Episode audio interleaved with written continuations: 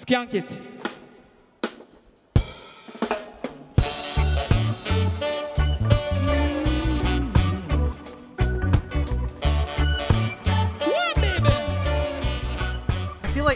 Christmas is like a, a weird, a weird vibe this year.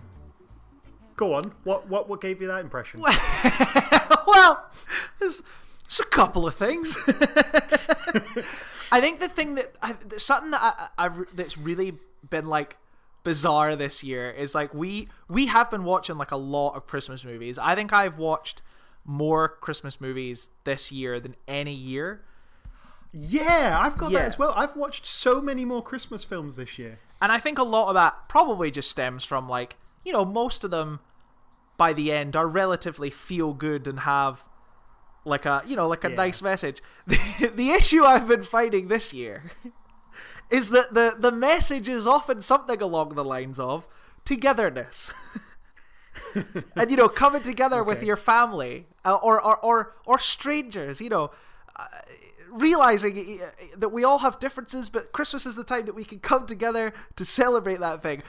But the issue with that message is, is that it really contradicts the message of reality right now, which is stay away from everyone. I do remember at the end of Muppet's Christmas Carol, that weird scene where they tell uh, you to breathe in each other's mouths. Yeah. Like, the spirit of Christmas is to take the one complete strangers and just breathe into each other's mouths. It's like, yeah, yeah. That's...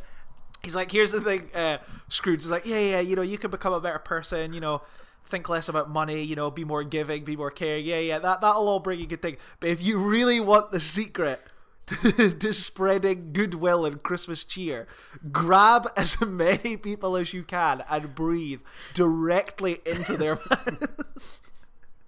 Also, lick banisters. Lick any banister you pass. Lick as many things as you can.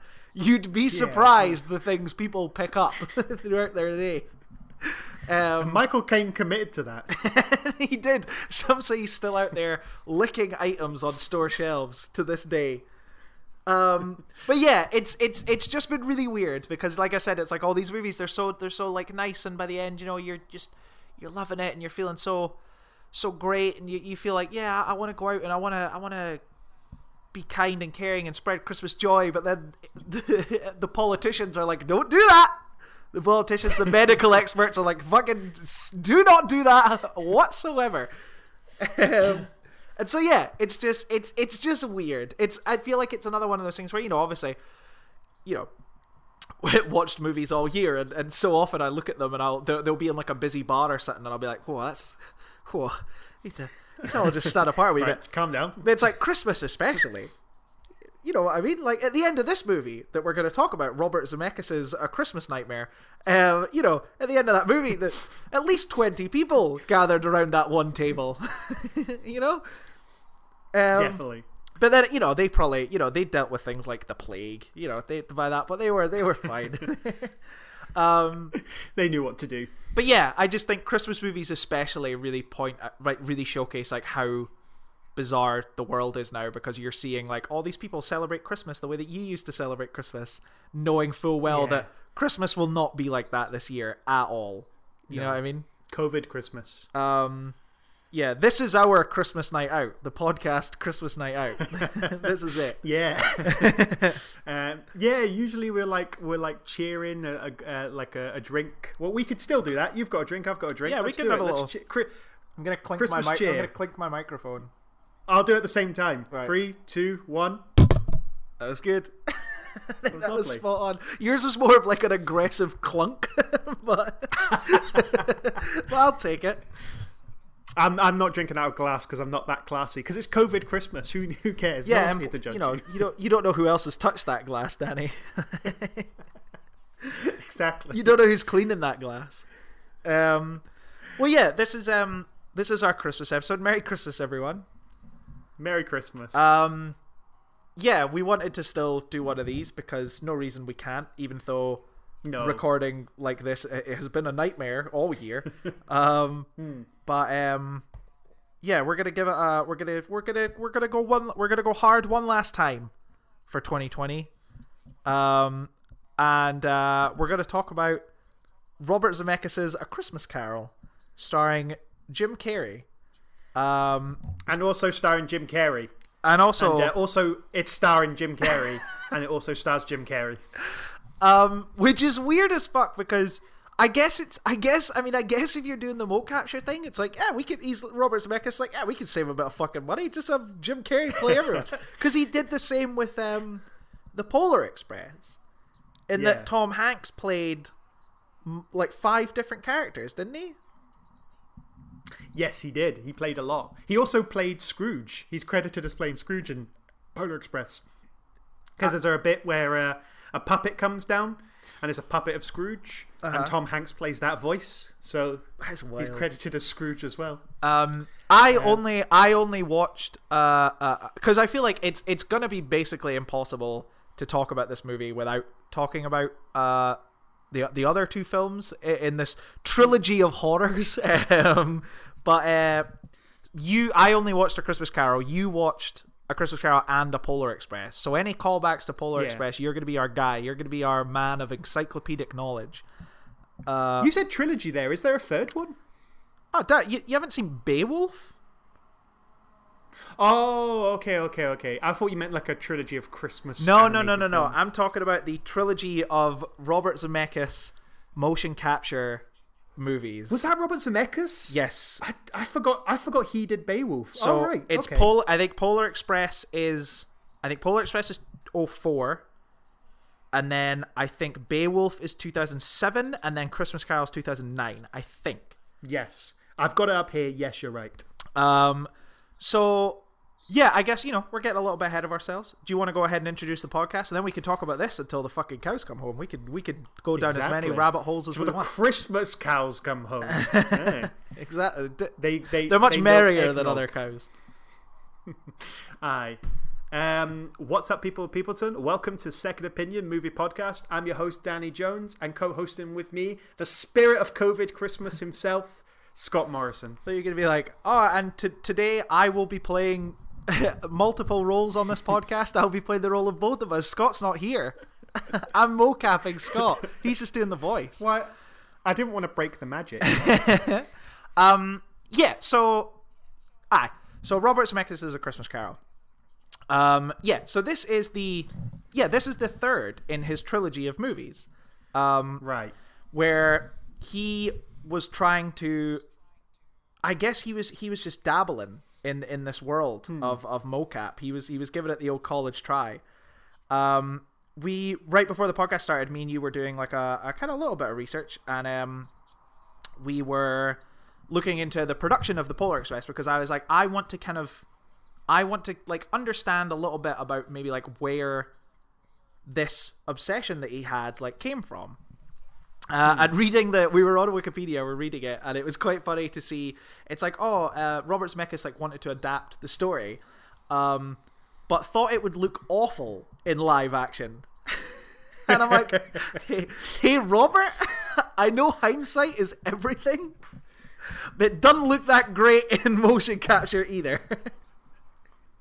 It's funny, you uh, we we knew we wanted to do one of the Robert Zemeckis um, Christmas films. Oh. We knew we wanted to do one of them, and originally we were going to do Polar Express, but I wanted to watch both of them anyway because my, my my general thesis today, my question that I'm trying to investigate, and you are hopefully going to join me with Scott, is is Robert Zemeckis Christmas?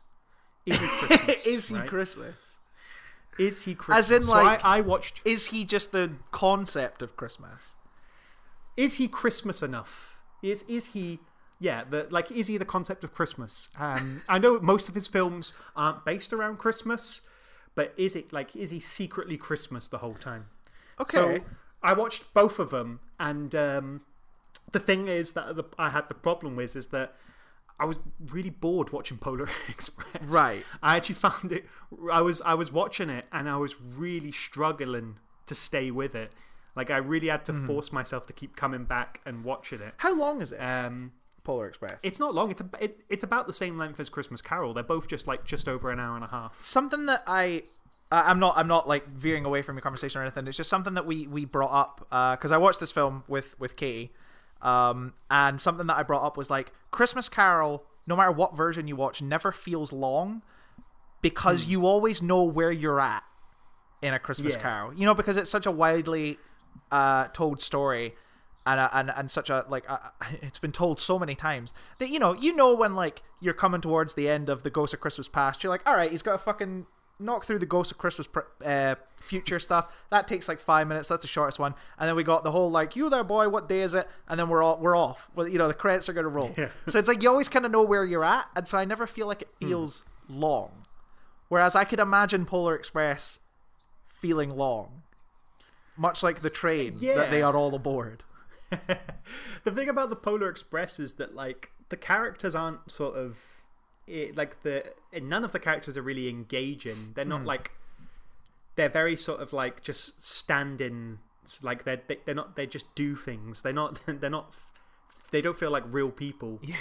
And uh, like the plot is so simple, but like there's nothing really added to it, and there's no and the animation doesn't help. The animation makes the thing whole thing look a bit soulless. Mm-hmm. So you, it it makes it a, like a struggle to like invest in these characters, because when you look at them, look at their faces, they just look dead behind the eyes. Oh like, yeah, they, they all, I think they that's look, like, always imitations. Been the, I think that's always yeah. been the common criticism, in that that they are quite zombie-like. Mm. Uh, but the other thing is that like there's action scenes in Polar Express, and like there's no real sense of gravity to any of the characters. Mm. Like yeah. they all they all feel sort of like. It, like if they if one of them fell off the train, you would just get this sense that they would just harmlessly bounce away, because they don't look like they don't f have any sort of sense of weight that would make them feel like real people. But I so there doesn't feel like any stakes, and it doesn't really feel like you, there's any character connection. The story is sort of like really drawn out, and by the about halfway through, I was like, I fucking need to. If I'm to watch this film, I really need to like concentrate yeah. to actually keep with it. Okay, well that that's maybe an interesting place to start, um, because I, I'm I'm I'm curious about something from your perspective. So when I was watching A Christmas Carol, something that I I kept noticing was how weightless every character seemed. I was like, no one's feet really look like they're connecting with the ground in any meaningful way, and so everyone just kind of looks like they're floating above the ground ever so slightly and just kind of sliding along the ground. Um, and so I'm curious, like, you know, this would have been five years after he gives it a go. So this would be, yeah, five years after Christmas, uh, after mm. Polar Express. How much do you think the animation improved from Polar Express to Christmas Carol? I mean, in a lot of ways, dramatically. Like, uh-huh. Christmas Carol looks a lot more sort of real. I think the characters look a lot more uh, like they have souls. They look a, a lot more sort of um, there. I um, inherently you can, you can, disagree. Well, I'm not. I'm not saying they look there. I'm not saying that they've got it perfected. I'm saying in comparison to Polar Express, like it makes you appreciate how like how how sort of Christmas Carol developed it. Yeah, like in Polar Express they all look dead behind the eyes, but in Christmas Carol you could at least see the actors' expressions coming through, so there is a bit more to connect with, whereas Polar Express just feels like, oh, this is this is what the pod people would create if they were creating a film. If they were making a movie. mm. Um okay, because yeah, something that, again, I was thinking about a lot while watching it was uh you know, you're going for this motion capture approach. So you're getting like real, genuine actors' reactions and, and, and, and engagement and things like that. But I was like, when when you then have sequences like, uh, so I think about like when they're setting up for the party, uh, and what's what's the what's the the guy? What's the name of the guy? Uh, I've forgotten his name. It's the guy that Mister Which Scrooge. It's the, the guy that Mister Scrooge works for when he's a younger man. Oh, um, Fuzzywig. Fuzzywig. So, up, so it's something like that. They're getting ready to set up for the party, and like Fuzzywig, like jumps off of like a high chair yes. and lands on a table and like springboards off the table and does a backflip and hits the ground. And then in the next sequence, they're at the party and they're doing this dance that is, you know, insane. It's it can't be done. It's not possible by real humans. And that again made me question this whole thing of like, why is this filmed the way that it's filmed, because you've gone for this, like, we're going to capture, like, real actors' expressions and emotions, but then put them on these, like, very outlandish animations. So I'm just like, why isn't just the whole thing animated, and it might feel a bit more yeah. consistent? Like, it's like it's too stylistic to be realistic, and it's too realistic to be stylistic. Yeah, that's like the problem with the Christmas Carol aesthetically.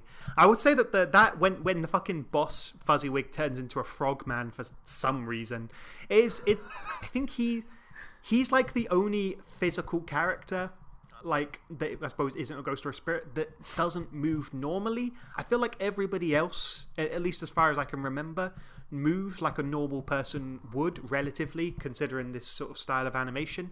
That's the one scene where he jumps like that, and it is very frog-like, and you're like, where's that come from? Yeah, that's so it's strange. So that's why it's so out of nowhere, that whole sequence. Um...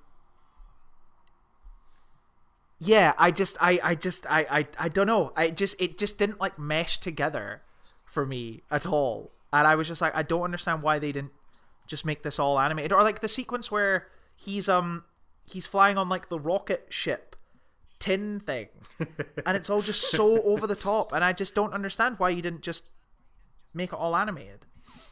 Um, and yeah, someone that I wanted, someone that I wanted to compare Zemeckis to in this, in terms of these three movies, is a, a filmmaker we have talked about uh, quite recently. We've actually talked about him twice on this podcast, uh, who I'm a big fan of. Uh, I, I want to compare him to Ang Lee for a little minute. Right, okay. Because I think it's interesting that both him and Ang Lee have dedicated themselves for a chunk of their career to something very specific. So for a chunk of his career, Ang, uh, sorry, uh, Robert Zemeckis dedicates his his time and efforts to trying to work out this motion capture animation technology, and he spends mm.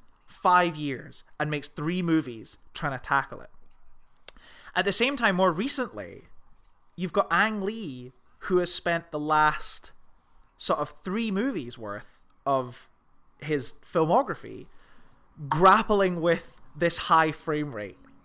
Uh, yeah. Because he had, uh, what was it, uh, uh, the, the the long walk of, I think it's called The Long Walk of Billy Billy Lee or something like that, is, I want to say, forty-eight frames per second. And then obviously Gemini Man is one hundred twenty frames per second.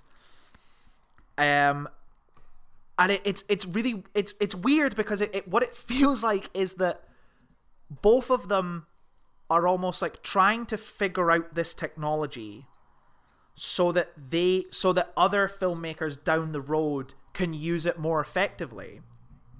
But the issue yeah. is that both with high frame rate and with this like mocap animation, it's like fil- other filmmakers don't seem that interested in using it, and also audiences don't seem that interested in watching it. You know what I mean? Hmm. So it's like for five years we don't get like a regular Robert Zemeckis movie because he's committed to this fucking weird mocap animation stuff that no one's really yeah. into, and people spend five years being like, I don't like this, they look like zombies. I particularly in this film when uh when um Gary Oldman looks directly at the camera and talks to the audience directly, that made me want to cry. It made me upset. Yes. um And I just, yeah, I just think it's, it's, it's, it's like a, it's, I don't know. It almost feels a little bit of shame. I mean, Robert Zemeckis less so because he's very much out of that now. You know, we've had things like, mm. uh, what, what have we had since then? Flight and The Walk and uh, the... Uh, Welcome to Welcome to Marwen, which I have not called. seen. I don't know if you've seen that, but... I did see that one, and uh, it was it was a weird film. I don't remember anything else, but apart from the fact it's weird. Mm. Whereas Ang Lee is still, still very much like... I mean, I don't know how much longer, given the reception of Gemini Man from everyone except for me and you. But, um, uh, yeah, I am kind of like, I'm curious as to how much longer he's going to dabble in that before maybe he just goes back to regular Ang Lee dramas. Hmm. Hmm. Uh, maybe when he has to go to Netflix, because uh, none of the other studios want to fund him. Yeah, anymore. want to fund him. Oh, Ang. And Netflix and Netflix are like, we don't care how many frames per second. You do it doesn't, as many frames. Doesn't make any difference on our streaming. I actually service. feel like it would, because I feel like that's something. Speaking of Christmas movies, I, we recently watched uh, uh, Jingle Jangle. Have you watched that? Which which one's Jingle Jangle? Jingle Jangle. It's a uh, Forrest Whitaker. Uh, it is a uh, Forrest Whitaker, and uh, I am forgetting the name of uh, Key from Key and Peele. There's Jordan Peele, and what is the other guy? Oh, what's he called? Oh, it's like three names. It doesn't. Uh, Key Keegan Michael Keegan Key Keegan Michael Key.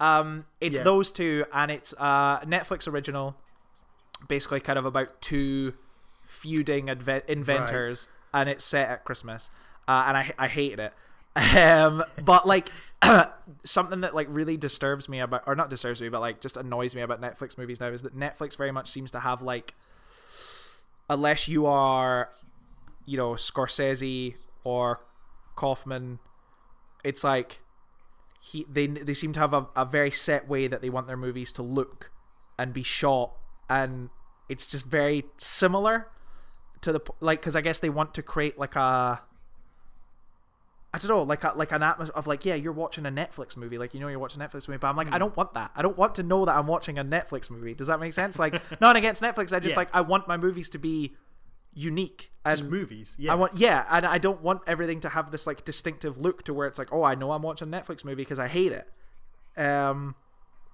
so yeah, I feel like they would kick up a fuss.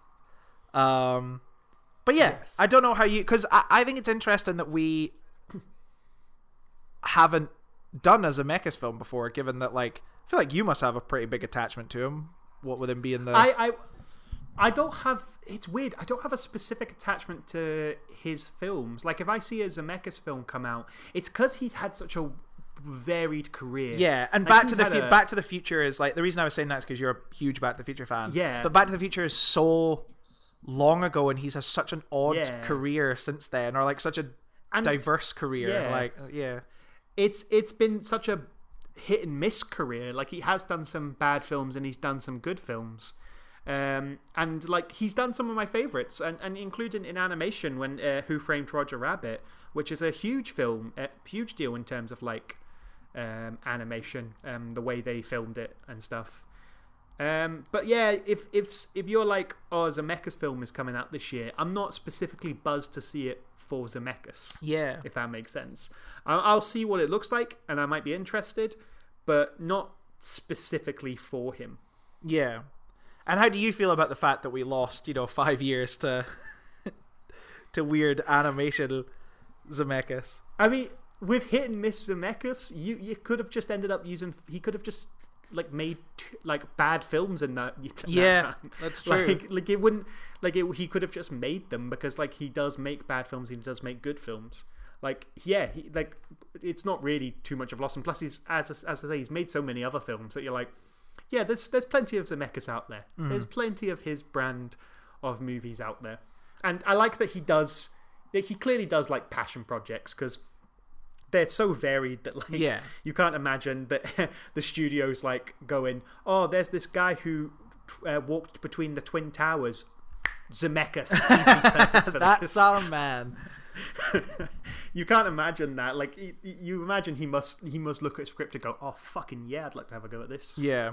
So I guess the best place to go now, uh, the best question to ask up top before actually going into detail of this film is, did you like it? Not really. No. No. Okay, that's good, because neither did I. And, okay, good. Uh, I I really thought you were going to be a fan, because no. Um, see, I, I love the Christmas Carol. I like I love the I love the fucking story of the Christmas Carol. Um, today in preparation for this, I listened to an audiobook of the Christmas Carol, oh as read by Tim Curry. Recommend it, because um, I I love I love that story. I think it's such a I, I think it's like just one of. Just yeah, it's just a fucking fantastic story, um, and I was watching this, and there's some things that I did find interesting, and there's some things when I was listening to the audiobook today I didn't realise was in the book that this film does that I've never seen before. What's that? Um, there's a couple. I, I can. I'll, I'll go to specifics in a second. But like, there's a couple of things that I saw that I was like, that's a weird thing for the film to include. When it turns out it's actually in the book. Um, but I just didn't.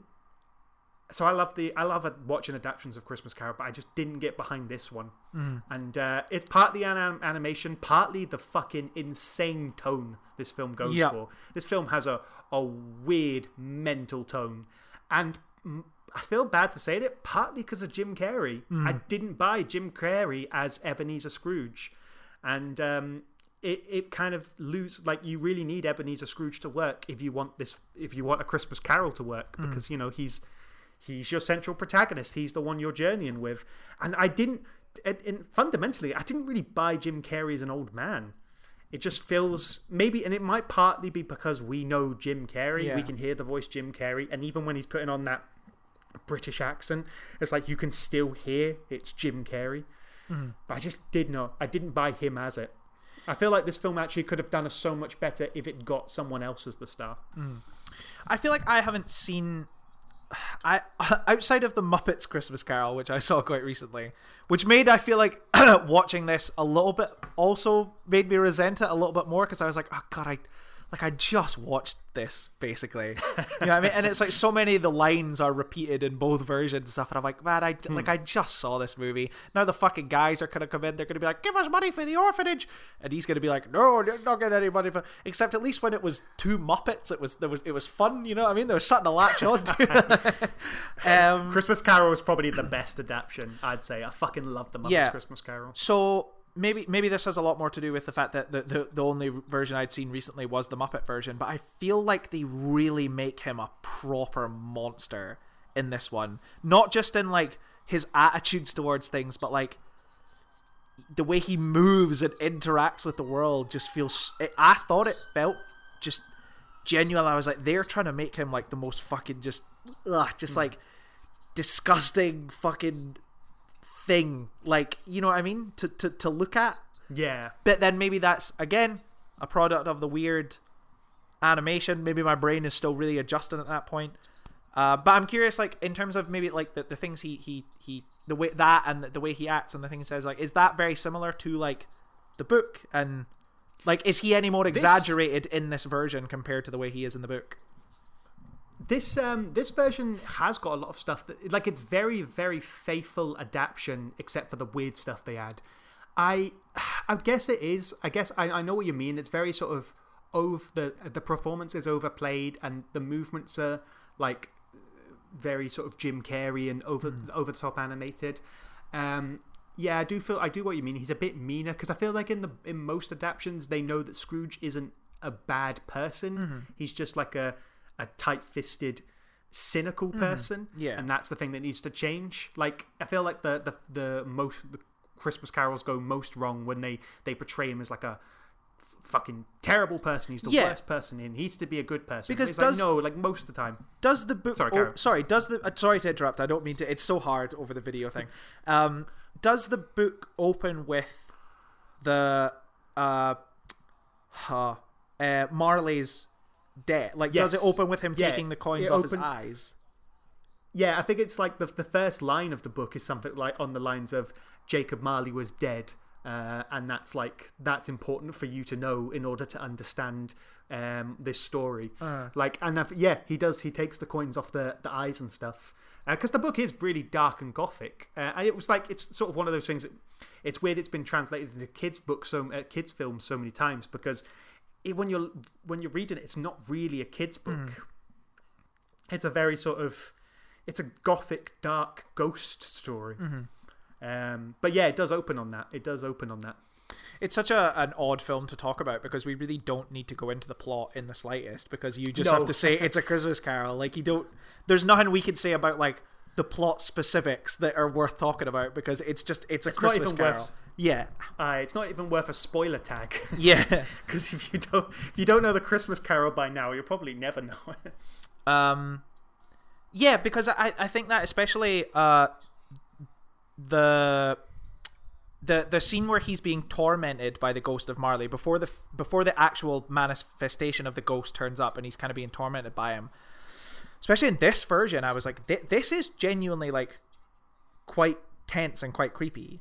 And if I was a kid, I would, I definitely could see myself being like very disturbed by this.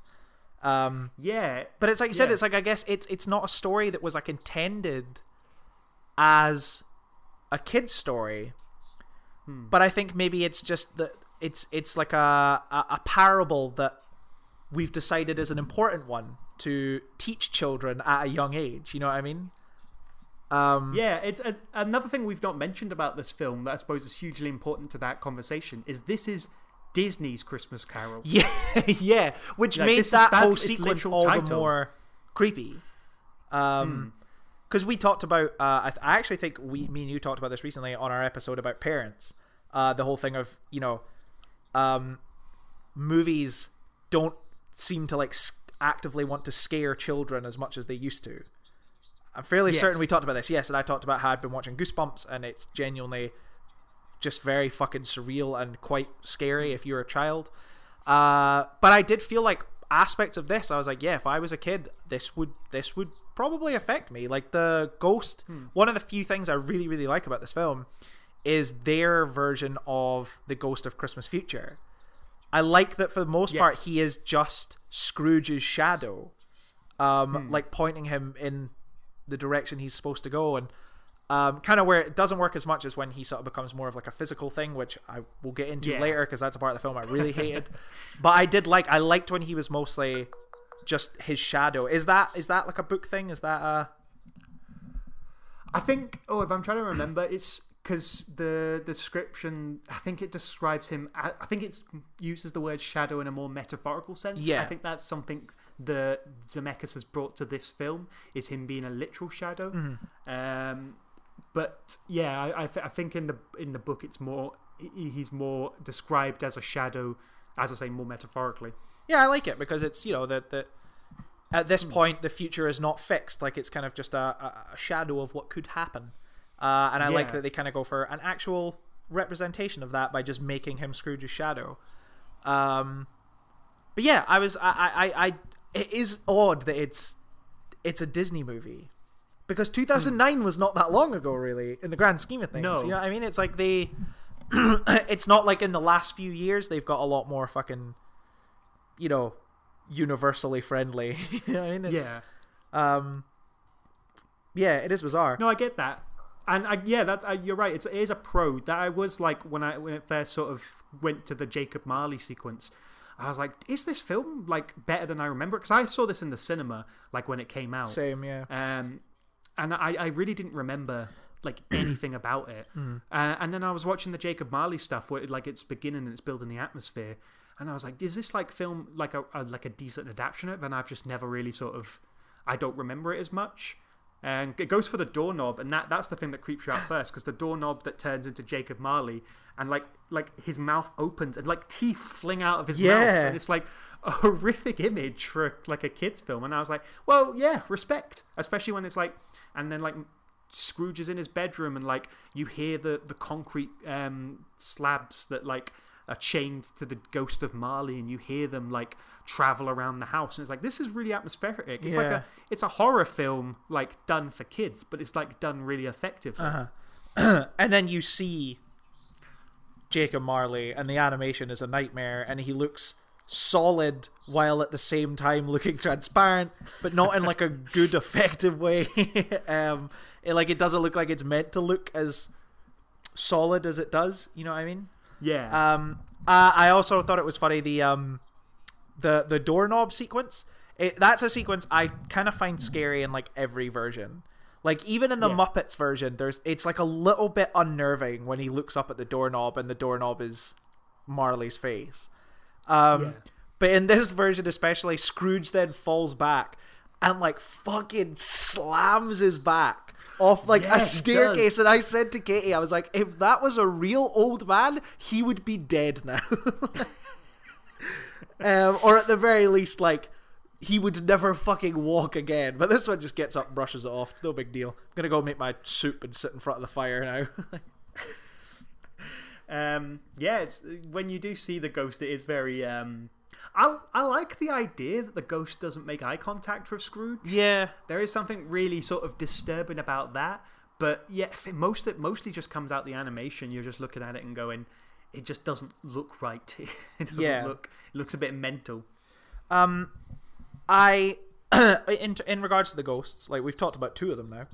Uh, I I the the Ghost of Christmas Present. It doesn't bother me too much. I find the laugh incredibly frustrating and infuriating. After yeah. he's done that laugh, I think maybe twice, I was like, I'd never want to hear that laugh again. And then he does it a hundred more times. Um, but you know, it's very much in keeping, I feel like, with the with most designs of the Ghost of Christmas Present. It's Father Christmas. That that, that yeah. that's the thing about the Ghost of Christmas Present. It's Father Christmas. Although I'll say that yeah, when you're you're talking about the Muppets version, I feel like that one is just so infectious. Yeah, because like the Ghost of Christmas Present should, it feels like he should just be like such a a lovely, friendly, brilliant human being that you would just want to spend your time with. Uh, and in the Muppets Christmas Carol one, they nail it. Yeah, like that that mup, full-sized costume Muppet is like just so fucking lovely. You just want to spend all day hugging him. Yeah, he also he also gets um, the best song in that movie, in my opinion. Um, yes. Uh, so I feel like that endears fuck. you to him more. Uh, it feels like Christmas. Yeah. Feels like Christmas. That is it. Yeah. Um, the the one that really bothered me of all of them though is the Ghost of Christmas Past. Right. So this one's always a one where I was reading the book today and I did not know how sort of almost Lovecraftian the, the Ghost of Christmas Past is. Mm-hmm. Because it, there's a sequence in the book where it describes the Ghost of Christmas Past of, as looking old yet young. He looks like an old man without a wrinkle. He has he's different faces. He has different amount of limbs. Originally he had two legs, then he has more, and then he has less. And I was like, oh, right. Okay, this makes sense. This is why no one's ever got... Yeah, got it one hundred percent. Yeah. For, for a weird sort of Christmas... Um, the Christmas Past is such a weird ghost described. Uh-huh. Like, it doesn't... It's not a consistent ghost. Although it does, it, it does say that there's a light coming out of it. So I guess that the this one, Ghost of Christmas Past, which is... It's kind of like a flame character. It's like he's it's basically like, like a, in that sense. He's basically a candle. Like it's like a very thin body, and then the head is detached from the body and is a flame. It's a it's a can hmm. it's a candle. Uh, and the part that disturbs me the most is that this is the first time you realize that Jim Carrey will be playing multiple characters. Tonight, the role of the Ghost of Christmas Past will be performed by Jim Carrey. um, so it's basically. Just Jim Carrey's face, like colored yellow, like skin grafted onto this fucking orb of energy, and then yeah, colored yellow, and it's a fucking it nightmare. Weird. And then not only it, that, it, yeah, he talks in this very hushed, whispered tone, and then not only that, but he also, for some reason, is Irish. Choices. The film in that moment, in the first moment that you that you see the Ghost of Christmas Past, the film throws so much at you that I just I thought I was gonna fall unconscious because my brain couldn't process like what it was seeing. It's it's a, a bizarre idea for a ghost. It's so yeah, surreal, it and you wonder the Irish thing is like, is that a Jim Carrey choice? Is that a Robert Zemeckis direction? Like, what is that? Um, it's a very strange choice. Incredibly baffling, and uh, yeah, it's that thing. It's the thing with these these motion capture films again. The thing that really like disturbed me about them is uh, like a, a thing I kept thinking about was L A. Noire. You remember L A. Noire, okay. The video game? Yeah, yeah, yeah. Whole thing with that video game was that was using motion capture.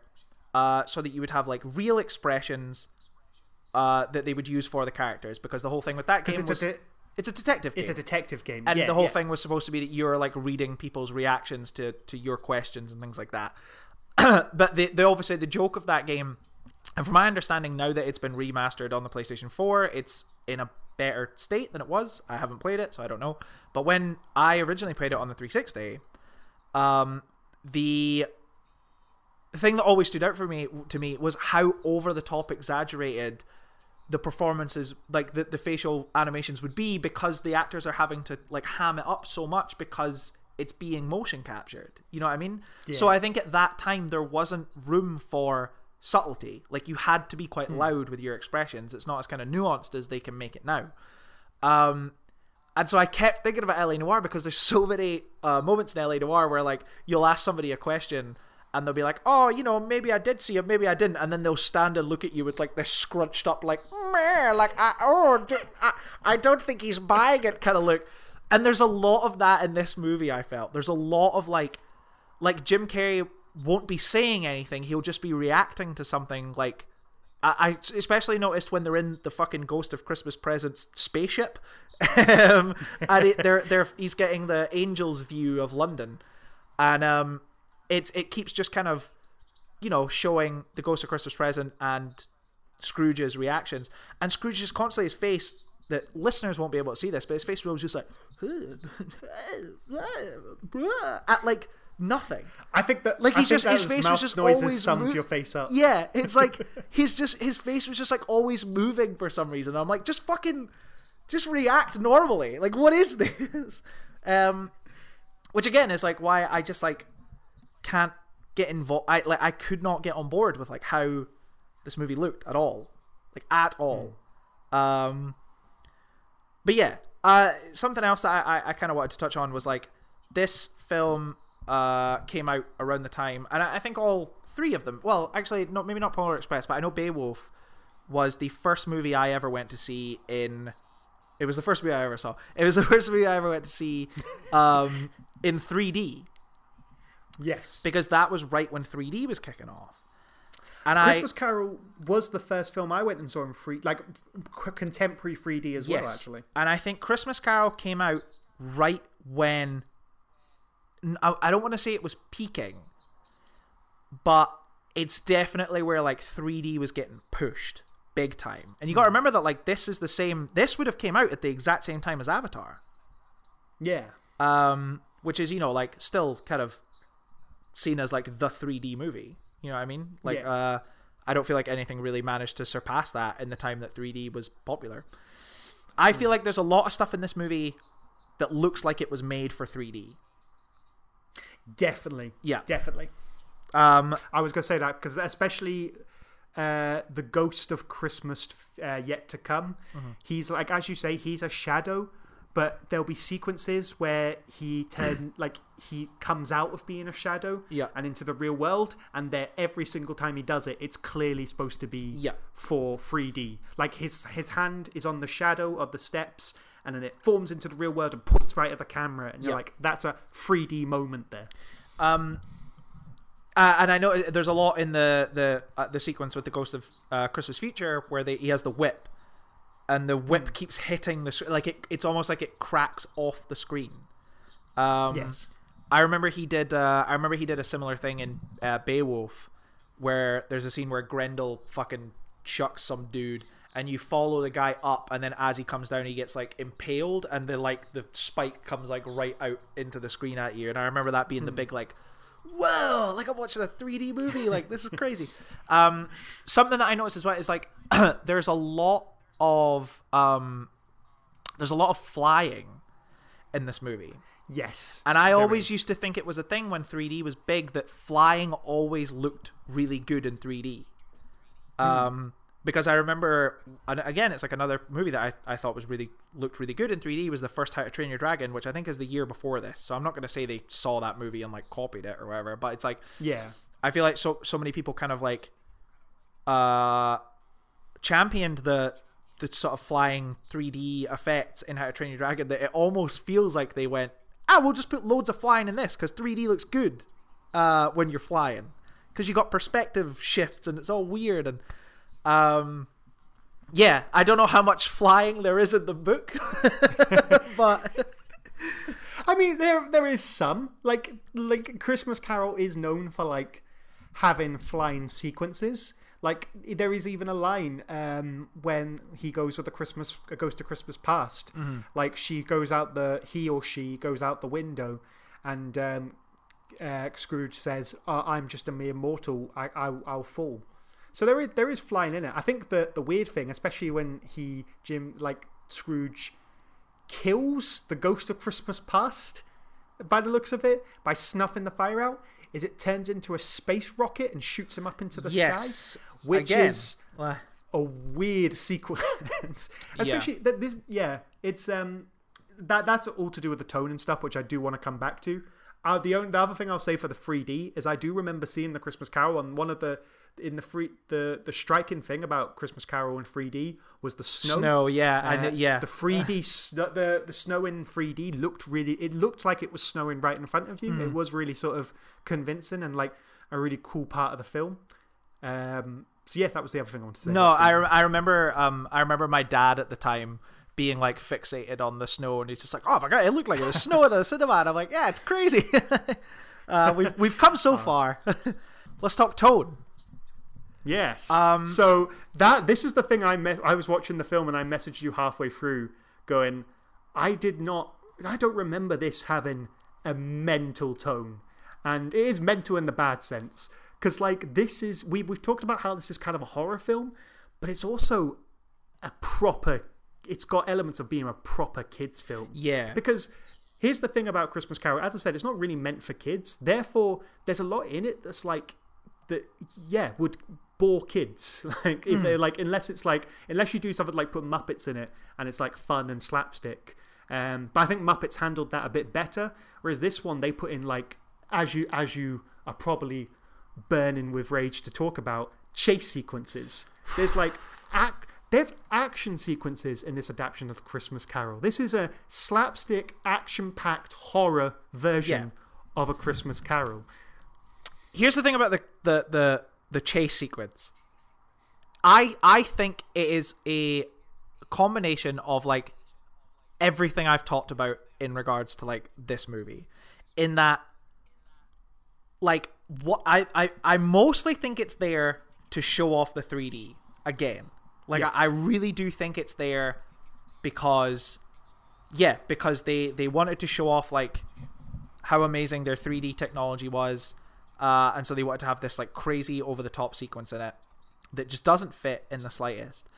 The other thing that I, I, I was thinking about, and this comes back to um, what I was talking about, where, like, A Christmas Carol never, fe never feels long, uh, mm. is, like, I almost feel like that scene is them padding for time. Yes. I feel like it's like they know that all they've got left in the fucking can is the gravestone reveal and then mm. Scrooge the next morning. So they're like, let's just pad for twelve or so minutes with this ridiculous fucking chase sequence. Because it's, um, it's essentially the third act climax. It's like the third act action sequence in a film that was never... never like in a story that was never meant to have action sequences. Yeah. But it's it's it's I mean it's just it's fucking ridiculous. And again, it's that thing of like the uh, again what I've been talking about, where it's like everything that's happening in that sequence is so over the top that it's like, why did you even try to go for this like hmm. realistic mocap approach when you have like Scrooge, an, a very old man, like on his back, like spinning a barrel, like a with his yeah. feet, like a but. You know what I mean? It's just, it's just. I, I really feel like that sequence really just took everything that I yeah. had thought about the movie up to that point and just like fucking mushed it into like a twelve minute long sequence, and I I hated it. I suppose we we should contextualize this, because this is like one of the few things that they've added to the film. Yeah, so I guess so. When when he meets when he meets Chris, um, the Ghost of Christmas Yet to Come, um. for some strange reason, the Ghost of Christmas Yet to Come, even though he starts as a shadow, comes out into a real form, gets a horse and carriage, and starts chasing Ebenezer down the, the mm. streets. And I think this is, it's part of the reason why it's such a boring sequence, is that you don't believe that the Ghost of Christmas Past is trying to kill Ebenezer. Yeah. You know the story. You know that's not what's going to happen. Well, that's... The... You know, you know that ghost is there to help him. Yeah, this is my thing, is that up to this point, he's been like, well, kind of since like mid Ghost of Christmas Past, he's been kind of on board with like, yeah, like hmm. show me what's up, show me what's happening. He even says when like the Ghost of Christmas Future turns up, he's like, I'm in your fucking hands, like do your thing, yeah. show me what's up. But then this ghost is like getting the weird carriage, and Scrooge is like, nah mate, I'm having none of that. Tries to fucking book it out of there. No, please. No, and it's so like, I don't know, it's it's it's it's just it's so fucking weird. It's such a weird addition. And at one like, point, he, he's running and he shrinks. Yeah. He shrinks down to real small. And then he has the fucking helium Jim Carrey voice. Yeah. And you're like, what a way to kill any tension in like your, your the what's supposed to be the scariest part of the whole film, the future that could be if he carries on as the way he is. And you've got Jim Carrey going, oh my God, I'm trying to get away from the ghost of Christmas yet to come. What the fuck are you doing, movie? And also, that's when it takes a break. He goes into this pipe. It's small. And you're like, thank fuck that's over. He gets out the pipe and then he's chased all over again. Yeah. I was like, oh, I guess that's not the end of that sequence. I just, yeah. Uh, ah, fuck, man. Uh, yeah, I really hated it. Um, and it just, it just elongated the film completely unnecessarily. Um... Something that I, I actually wanted to bring up real quick. This isn't so much to do with tone. It's just something that I was thinking of when I was watching the movie. And you've read the book, so you'll be able to tell me. I feel like the the shit, the change from him being just a fucking normal, chill dude. Like, when you see him at that party, he's, like, having the time of his life. He's having a great time. To him being, like, a prick. Like, I, I, I always... I'm like, what's the, what's the, what's the progression there? Like, I get that he's, like... treated like shit as a kid and he's kind of bullied, but then it seems like when he's a young man he's done what most people do, which is like, oh yeah, when you're a kid people are kind of shitty, but like now I'm a, now I'm a, an adult and I could I could do what I want. Yeah. And then in the next and then he meets the you know the girl of his dreams, and then in the next scene it's supposed to be years later and she's like, oh, you've changed, like you've changed, you're all obsessed with money now and stuff. And I was like, where does that We don't I, I we don't see that change. He's just like, we see him yeah. as a cool young man, and then the next scene we're told by someone, oh, you're kind of shitty and all you think about is money now. And he's like, bah, humbug. Um I Yeah, and I was curious as to like, done... did they go into that in the book in any more way? Like, kinda why, or does he just think... naturally become a prick? No, I think that is part of the book if I remember right. Um I think in the book, yeah, he just progresses from, that was when he was at the peak of his happiness. Uh, and he was, I think most, I think the, the biggest implication would be that it's the boss that keeps Scrooge happy and upbeat. Mm-hmm. And like his father, when he was a kid, was a ba- like a horrible presence. And then like he has this bright light presence of his boss who is like, is very Christoph and, uh, Christmas and festive. And then when he stops working for that boss, he goes back downhill. Um, so yeah, I, I, I don't think in the book it's really sort of, it, it is just basically on that line. Mm. Of like, that's that's the next thing that happens to him. This is this is how he got from that happy Scrooge to this one. Although I will say for that sequence, um, there's a couple of sequences in this film. They do a really good job of knowing when to cut the music. Mm-hmm. And I think what was really good about the sequence about of uh, the love interest leaving Ebenezer Scrooge is it's eerily silent. Mm-hmm. And it really does it does really contrast from the dance sequence like the one before. And um, yeah, it's because it starts off, he meets her in the like in the middle of a dance, and then they carry on dancing, and then it fades into that scene from all the music just to this eerie silence. And I thought that was really done well. Mm. I, I never really picked up on that, but yeah, that's a good a good shout. um, but yeah, it's it's an odd movie. It's all over the fucking place. Um, I think as well when you get. I will say I like I do like this version's I do like this movie's version of happy Scrooge at the end. Yeah, I like that everybody thinks he's just gone a bit insane. Um, yeah, I'm especially a big fan of when he slides along the hallway to the top of the stairs, and he's like, he sees his housekeeper, and he's like, "Oh, Merry Christmas!" and she's like, "Ah!" um, like I do like yeah. that moment a lot. Um. And there was a lot of like quite like of like nice Scrooge stuff that I was like, oh, I actually kind of I kind of like this. I kind of I'm, I'm like into yeah. this this vibe like more so than uh than the other ones. Does he he do, I take it he also doesn't go to Bob Cratchit's house in the book, right? That's just a Muppet no. movie thing.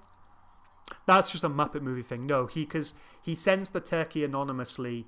And then that most most editions remember that on, on Boxing Day, he then pretends to get really angry yeah. at Bob Cratchit for arriving sixteen minutes late for his shift. And then he's like, do you know what I'm going to do to you, Bob Cratchit? I'm going to give you a raise. And that's such a, in, in most sequences... Does he not do that in The Muppets Christmas Carol? I haven't seen it since last no, year. No, The Muppets Christmas Carol, I think he just goes to Bob Cratchit's house and they all have Christmas dinner with the big turkey that he bought.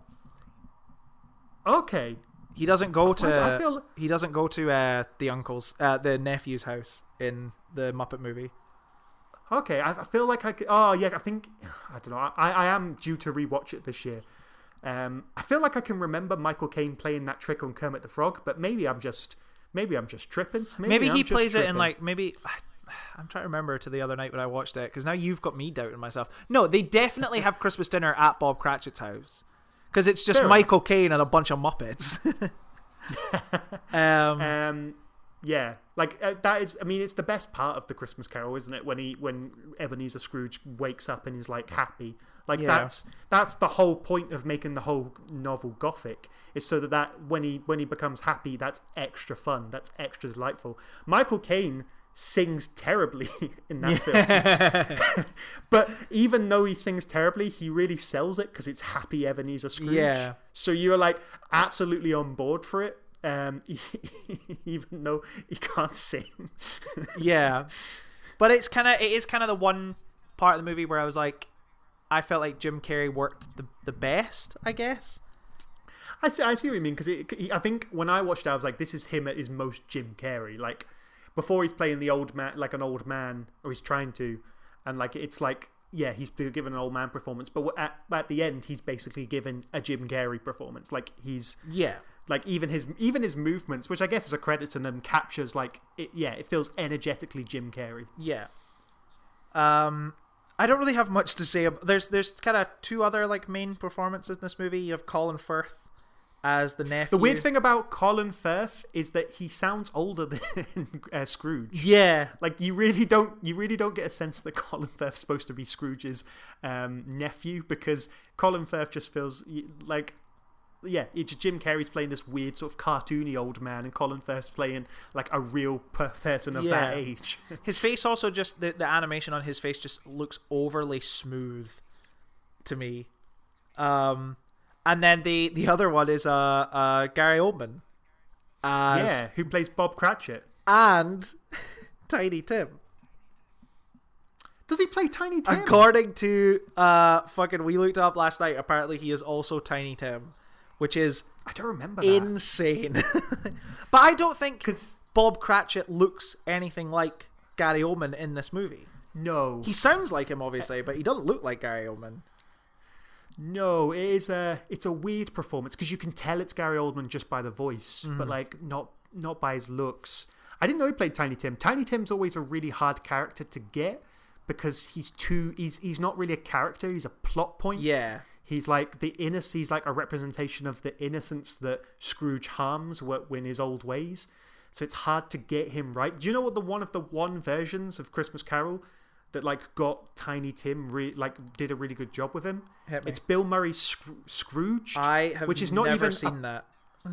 No, I I rewatched it earlier, and I I do like Bill Murray, and I like the film. I feel that the film is weird toned, uh, not in the same sense of this one. It's a very, it's quite a mean spirited version of Scrooged, but the what they do because because it's not based on Christmas Carol. It's about a T V producer who's making an adaptation of Christmas Carol when the Christmas Carol stuff happens to him. But the, they have an equivalent of Tiny Tim, this kid who witnessed his... I think it was he witnesses his dad die in a car crash.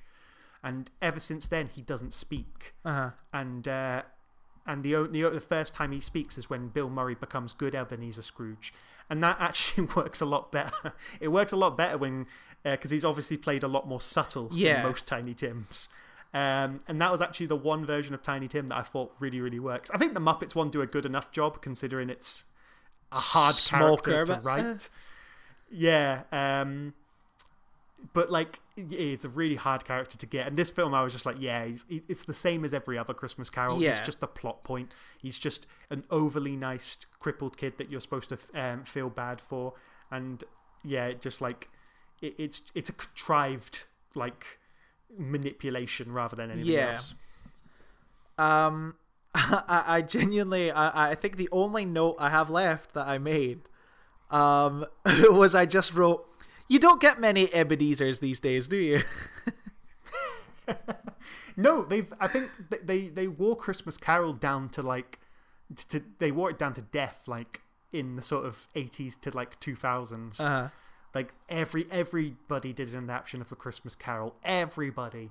It's hard. It's probably hard to find a male British actor who hasn't at one point played Scrooge. Played Scrooge, yeah. That's. I mean, um, it's just it's just so, like it it. It baffles me that anyone would kind of want to tackle it anymore, because it's just like, surely yeah. every way that it can be done has been done. And then Robert Zemeckis was like, now nah, yeah. what if I do it in a fucking weird mocap version? Like, what do you think about that? And we all went, mm, mm, no, nobody no, remembers no, it. No, thank nobody you. Even thinks about it. yeah, um, yeah, it's not something you get as much.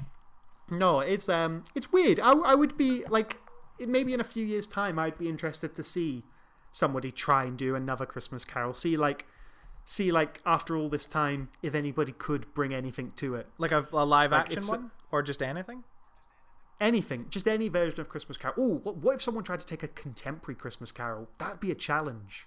Yeah, like that would be an interesting challenge for like a, a like a director to try and have a go at making modern day Christmas Carol, because we don't really get that. Scrooged is probably the closest. Yeah, and even that, it's not. It's not about. Like like Scrooge, it's about a T V, as I say, a T V producer making uh, adaptation of Christmas Carol. So I wonder, I wonder if that would. Uh... Sounds like I should watch Scrooge. I've never seen it, so it's uh, it's it's good. I, I I I do like it. I think it's a it's a very mean spirited. Like Bill Murray really plays the the equivalent of Scrooge, like fucking as a an evil piece of shit man. Yeah. Um, but like, and the the ending's really weird. The when when B Bill Murray becomes like happy Scrooge, and it's really prolonged and strange and surreal. And uh. It's such a strange. It would have been so weird on the script, but weirdly Bill Murray sells it. It's funny because I almost Even, can't imagine Bill Murray being like unironically happy. Well, he kind of is still sarcastic. He's uh. still Bill Murray, um, but like he does still sell it as like happy Scrooge. Um, Yeah, it's it's a weird, it's a, a very strange adaptation. Very worth a watch. Okay, um, I mean, it sounds like what a Christmas Carol needs, like a different, a kind of different take on it. Yeah, like I mean, that's the eighties, so it's not yeah. even a, a recent sort of take on it. Um, yeah, um, yeah, a weird one. I've got one other here. Was um, do you think the skull of the ghost of future uh, future, sorry, the, yeah, the ghost of Christmas Future is also played by Jim Carrey?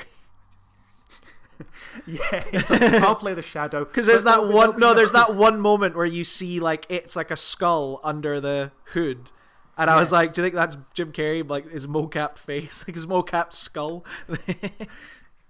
Could be. We didn't talk about the death of Christmas um, present. That that's a oh horrifying yeah sequence. That whole sequence in that's... the clock tower. Yeah. Yeah, because like the in, in in like all adaptions, the ghost of Christmas present like dies at the end of the day of the um, whatever Ebenezer Scrooge spends with him, and uh, most adaptions remember like he ages through it. Even the Muppets one, which must have been a pain in the ass, because mm. they're making this big costume for ghost, um, uh, the Ghost of Christmas Present, and they have to must have to keep altering him. So yeah. throughout this whole thing, it looks older, and they do that in this one. But and so he dies at the end of it. But this one, like, I don't think I've ever. I can't think of a more horrific death I've seen in a kid's movie. Yeah, he, he, like, shrivels up into a skeleton, basically. Yeah, well, he has, like... He, he's laughing, and then the clock strikes. Yeah. And every time the clock... Every time the bell strikes, he has some sort of fucking heart attack. Some sort of fucking painful thing that he's laughing through. And then he falls to the ground. And he... Yeah, he's, he dissolves. His skin dissolves away. And as a skeleton, he's still laughing. Yeah. It's really horrific. And then he produces the, the two children, um, Ignorance and uh, Want. And they're horrible. And this, I suppose... I know they're supposed to be horrible, but... Fuck's sake. Yeah, that's right. Because I forgot about that. And so when he shows his... Uh, when he's like, oh... Uh, like look down, and like under his gown you kind of see like a little foot, and I was just like, is the Ghost of Christmas Present just gonna have like really tiny, like, skeleton legs, and they're like trying to support this massive body. Um, yeah, yeah, and that's a, that's a horrible scene. It is. It's it's yeah. It's very intense. And then I guess that kind of then brings you into the Ghost of Christmas mm. Future stuff, which feels like it's leading into like, okay, this is going to be like a much kind of darker last half of the film, and then they ruin that with the chase, and he's tiny and he has the helium voice, yeah, and we're all laughing and it's a good time. Um, if they got rid of that chase, this film would have, yeah, I think that that actually would have like taken this film up. I don't really measure films in stars, but I think taking out that chase would have upped it a star. Yeah, like I think it would have, because I think it would have kept the atmosphere right to yeah, the end. No, definitely, that's what I mean. It's like they kind of ruin what they establish. Um, mm. Oh, speaking of the Ghost of Christmas Present as well, fucking um, something I really picked up on uh, in uh, the watching like two different versions of it this week. It's like the sequence in the present when he gets taken to his nephew's house and they're playing like twenty questions. Um, yeah. And it's like, oh, he's describing like a, like a fucking piece of shit. And it's like, oh, it's, it's Scrooge. And like in every version, Scrooge just looks like so devastated by it. And like I said to Katie, I was like, surely like you, you can't be that much of a dick to people and not be self-aware that people probably hate you. Like you can't, you yeah. surely you can't, you have to have the self-awareness to not think that like you fucking treat Bob Cratchit like a piece of shit, but then Bob Cratchit's going home and being like, oh, that bloody, tell you something Scrooge said today, it really fucking just re- really a real knee snapper, uh, re- knee slapper. I Let sp- me tell you this one. Like, you know what I mean? It's like, he, surely I, you have to I, acknowledge yeah. that you're a bit of a dick. Right. Um, I, I assume that the, the, the, the thing is is that he, he like if you told him that at the beginning of the story, oh, like they they play twenty questions and you're you're this animal person, he would have probably wouldn't have been surprised. I probably extra hurtful after going through his whole entire past. Like yeah, he's all, I he's, guess so. He's on he's on the like way to recovery as to be a nice person, and then he gets hit with that, and he's like, oh. Like, I forgot how to be nice, and look how much I've forgotten how to be nice. My own nephew doesn't really respect me. Yeah, that's true. Um, okay. I, I'm with you there. They go off... In the book, they go off on a little tangent, because, like, apparently one of the questions they asked was, is he a bear? And uh, his nephew goes, no. And some of them disagree. They're like, wow, you, you just you just threw us off the fort sent there. Like, you should have said, yeah. It, you've you've uh, you've uh, made it harder by saying no. He, you, yes, I think he was a... That's a just a weird tangent it goes on. I love the way the book's written. The book is written very conversationally, mm-hmm. and it makes it really easy to, like... Uh, I listened to it as an audiobook today, but it makes it really easy to listen to or um, read. Um, the way Charles Dickens writes it, as if he's just telling you a story. Um, it's really, really good. I maybe should um, I should maybe give it a. I, I don't think I could do it right now, because I don't think I could handle that many versions of A Christmas Carol so close to each other. Two was enough. Um, but yeah, maybe like maybe next year I should give that a listen or give it a read. Nah, we listen yeah, to our books now. We're we're millennials. There's a couple of sequen- There's a couple of things in this film that I didn't realize were in the book. That um, were kind of... The, the first one is when, when Jacob Marley goes out the window as a ghost, uh, and there's like the whole world of ghosts. Yep. There's there's that one ghost that's like shouting at this homeless woman with an infinite in, in her hand, and he's like, I want to help you! I want to help yeah. you! And then like he sees Scrooge and like screams at him.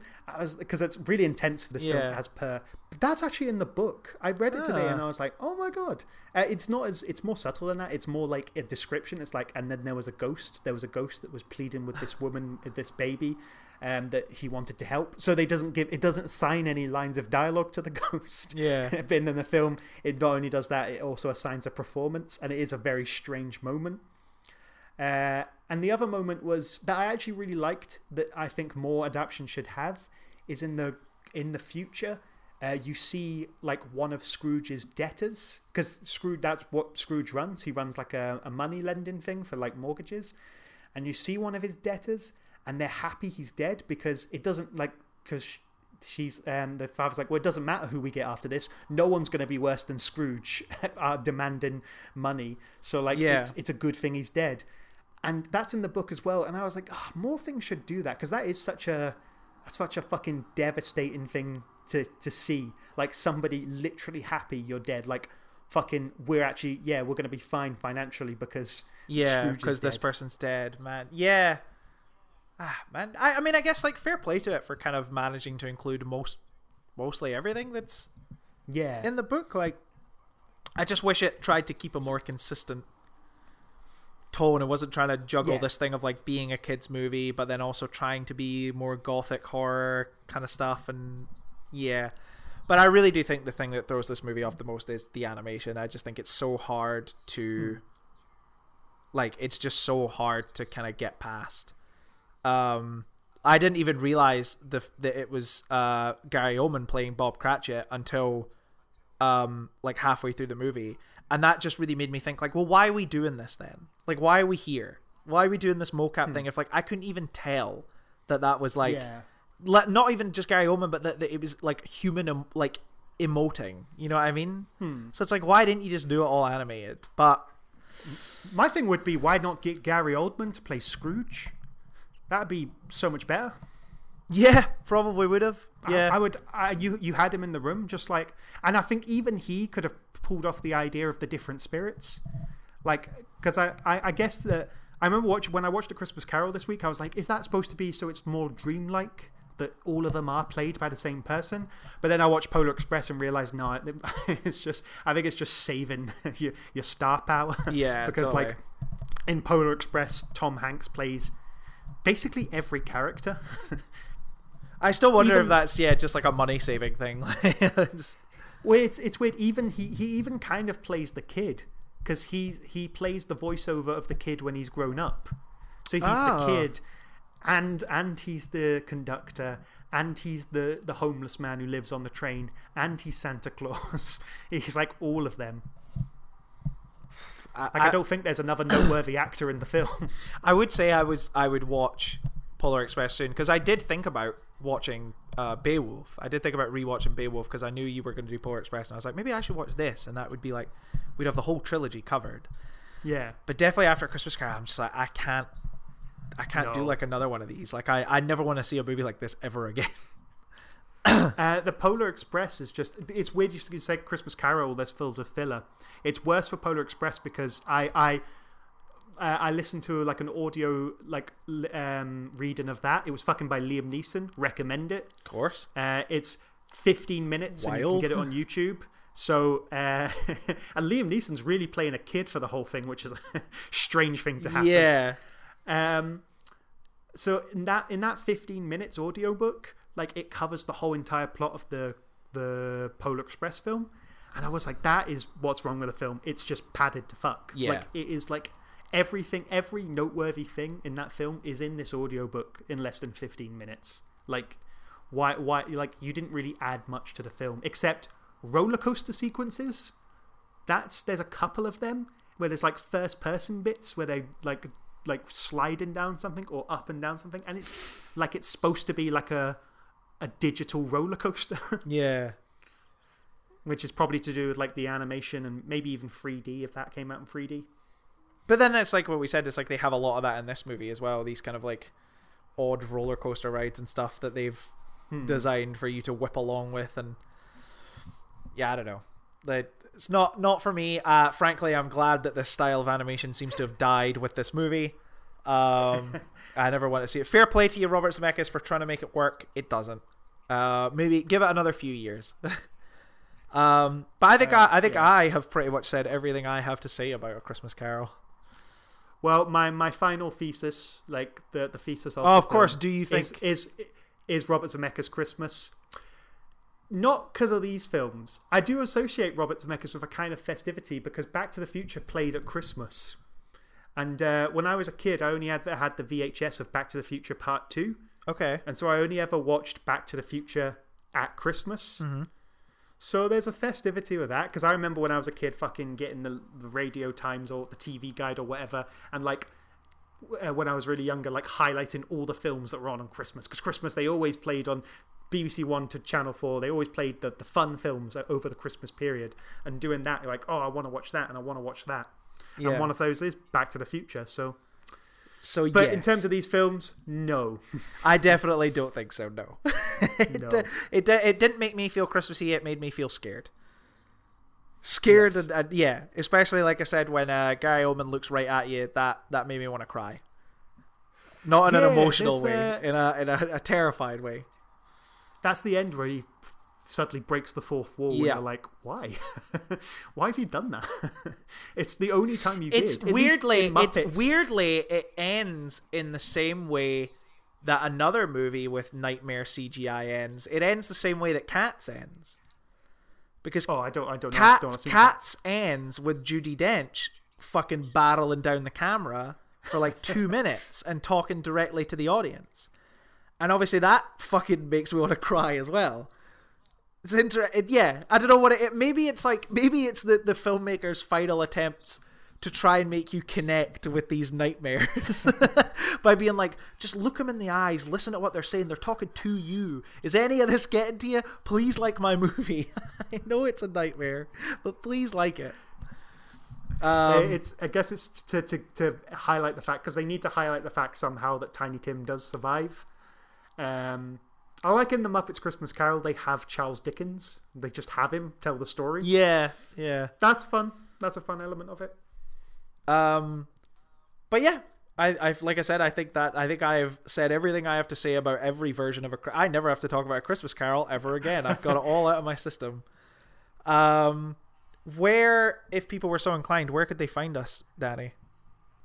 They can find us on Facebook and Twitter, uh, at Second Opinion. That's second with a two.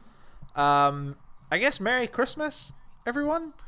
I know it's going to be weird. Do you guess? I know it's going to be weird as fuck this year, but, uh, yeah, you know, still try and enjoy it. Be safe. I I feel like most of the Christmas films we watch still, the, the sentimentality, like, you can make the best of the situation. Yeah, exactly. Whatever it's, your situation, you can make the best of it. It's definitely, I've definitely enjoyed being, like, locked in my flat for most of the time, while also having a Christmas tree and lots of tinsel and lights all over the place. It's definitely made it a much warmer, nicer uh, experience.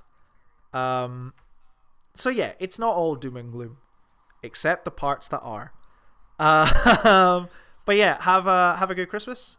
Um, we have no idea what this is going to look like in the new year, because we have no idea what the new year is going to bring, yeah. um, in terms of this podcast. But we'll we'll figure it out. And until then, God bless us, everyone. Get, what's up? It's Christmas Day. Um, eat your J K Simmons, everyone. Have a good one. Eat your Christmas J K Simmons. Eat your, your festive J K Simmons.